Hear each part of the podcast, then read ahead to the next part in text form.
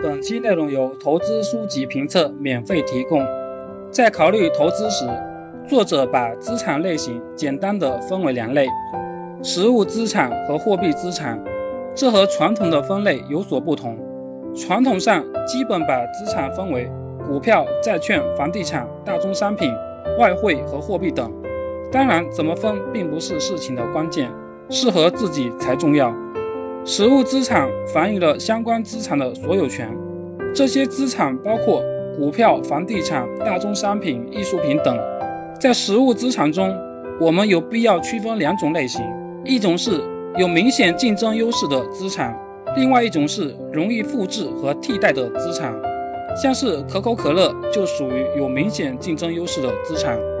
货币资产就不用多说，我们只要知道货币有贬值的倾向。现在问题的关键在于，从长远来看，哪种类型的资产回报率最高？这个问题的回答当然是股票，这几乎成了所有投资书籍的共识。喜闻乐见的是，作者这里用的也是西格尔教授的数据。西格尔教授的数据似乎成了证明股票长期收益率最高的最好材料。当然，作者书中也用到了其他研究成果。但所有数据的结论都指向了一点，那就是其他所有实物资产的收益率都不如股票。说到收益率，就不得不说波动性。作者通过数据分析得出了一个令人惊讶的结论，那就是对于所有长期投资者来说，股票不仅提供了最高的回报率，而且波动性也更小。这里要强调一下，这是对于长期来说，时间越长，这个效果越明显。如果是短期股票的波动性显然非常大，当然这里也要说明一下，长期是指二十年以上，股票长期回报率最高，且时间越长波动性越小，这点在投资界也已广为人知。那么，为什么股票能提供更高的回报率和更低的长期风险呢？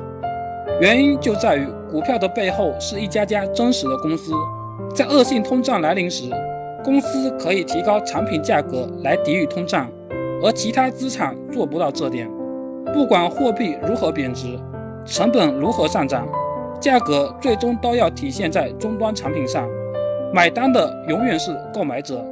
现在结论也已经很明确了：长期投资最好是去买股票。作者投资优先级最高的是上市公司的股票，其次是其他实物资产。最后是货币资产，拿货币仅仅是用于短期流动性的需求。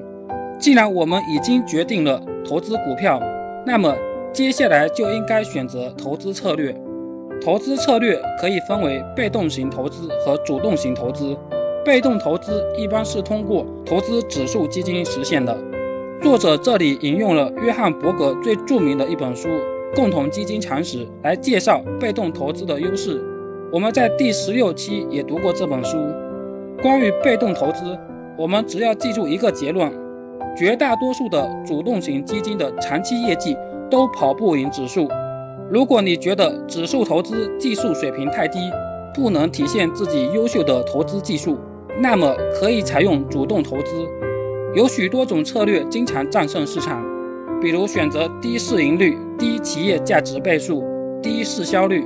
高股息率的股票，主动型投资还可以去选择一支主动型投资基金，但遗憾的是，绝大多数的主动管理型基金并不能击败指数，而且我们也无法知道哪些主动型基金可以击败指数。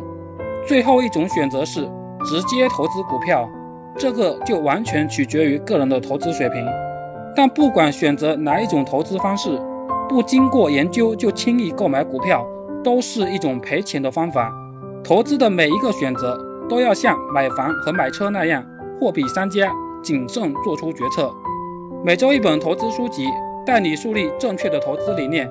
美好投资从阅读开始。